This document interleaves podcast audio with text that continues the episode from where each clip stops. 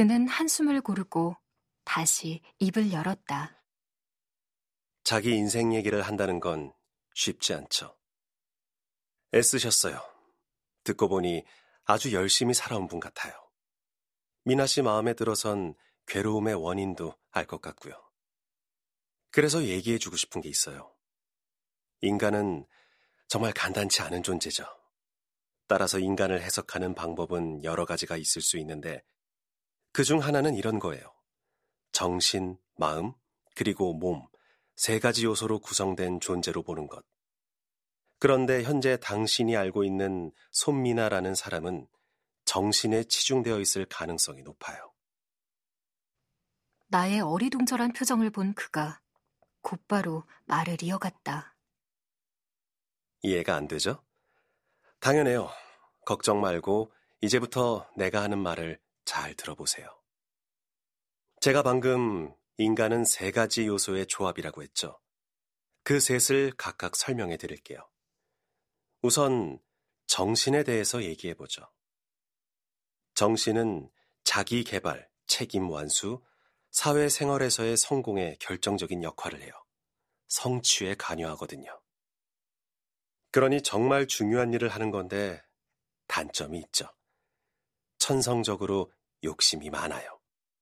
음, 그렇다고 나쁜 놈이라는 건 아니고요. 다만 너무 힘이 세다는 것, 그리고 절대 만족을 모른다는 게 문제죠.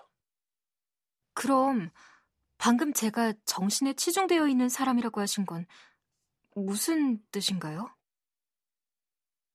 미나 씨는 정신의 지배를 받는 삶을 살아온 것 같아요.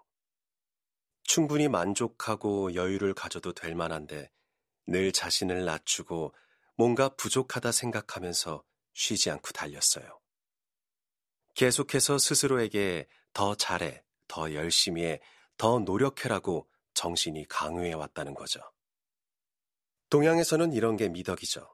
그러나 자칫하면 자신에 대한 지나친 채찍질로 이어질 수 있어요. 정신은 한번 강해지기 시작하면 통제가 어렵거든요. 그러다 이 녀석의 파워가 너무 커지면 완벽주의에 빠지게 되는 거죠. 그의 이야기는 계속되었다. 다음은 마음 얘기를 해보죠. 마음은 정신과 완전히 다른 성향을 지니고 있어요. 욕심이라고는 없고 아주 사소한 일에 만족하거든요. 단순한 데다 조금만 신경 써줘도 기뻐하니 철없는 어린아이 같다고 보면 돼요. 맛있는 것, 재밌는 것 등 즉흥적인 즐거움이나 본능적인 욕구를 충족시켜줄 때 만족하는 걸 봐도 그렇고요. 마음이 원하는 건 대개의 경우 정신이 추구하는 성공, 성취, 바람직하고 모범적인 일 등과는 거리가 멀어요. 쉽게 만족하는 대신 상처도 잘 받기 때문에 정기적으로 관심을 표현하고 다정하게 대해주는 게 중요하죠.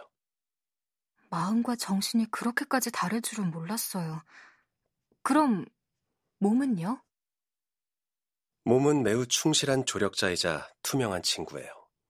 어떻게 다루느냐에 따라 반응이 달라지거든요.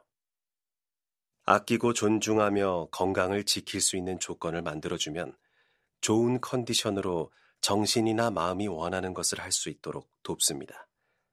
하지만 함부로 대하면 어김없이 문제가 생기죠.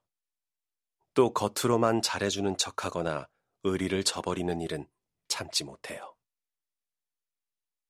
정신, 마음, 몸. 누구에게나 그 세 가지가 있다는 건 알고 있었지만 각각을 그렇게 분석하는 것은 새롭게 다가왔다. 나는 누구인가 라는 질문을 많이 던지며 살아왔다고 믿었는데 그의 관점을 대입해 생각해보면 아무것도 모르고 있었던 것 같았다. 자, 여기까지는 이해가 되셨죠? 루드라의 커다란 눈이 반짝였다. 네, 알 것 같아요. 그런데 아직 저의 문제가 구체적으로 무엇인지는 감이 잘 오지 않아요. 이제부터 그 얘기를 할 거예요. 지금까지 설명한 것들을 기억하면서 잘 들어보세요.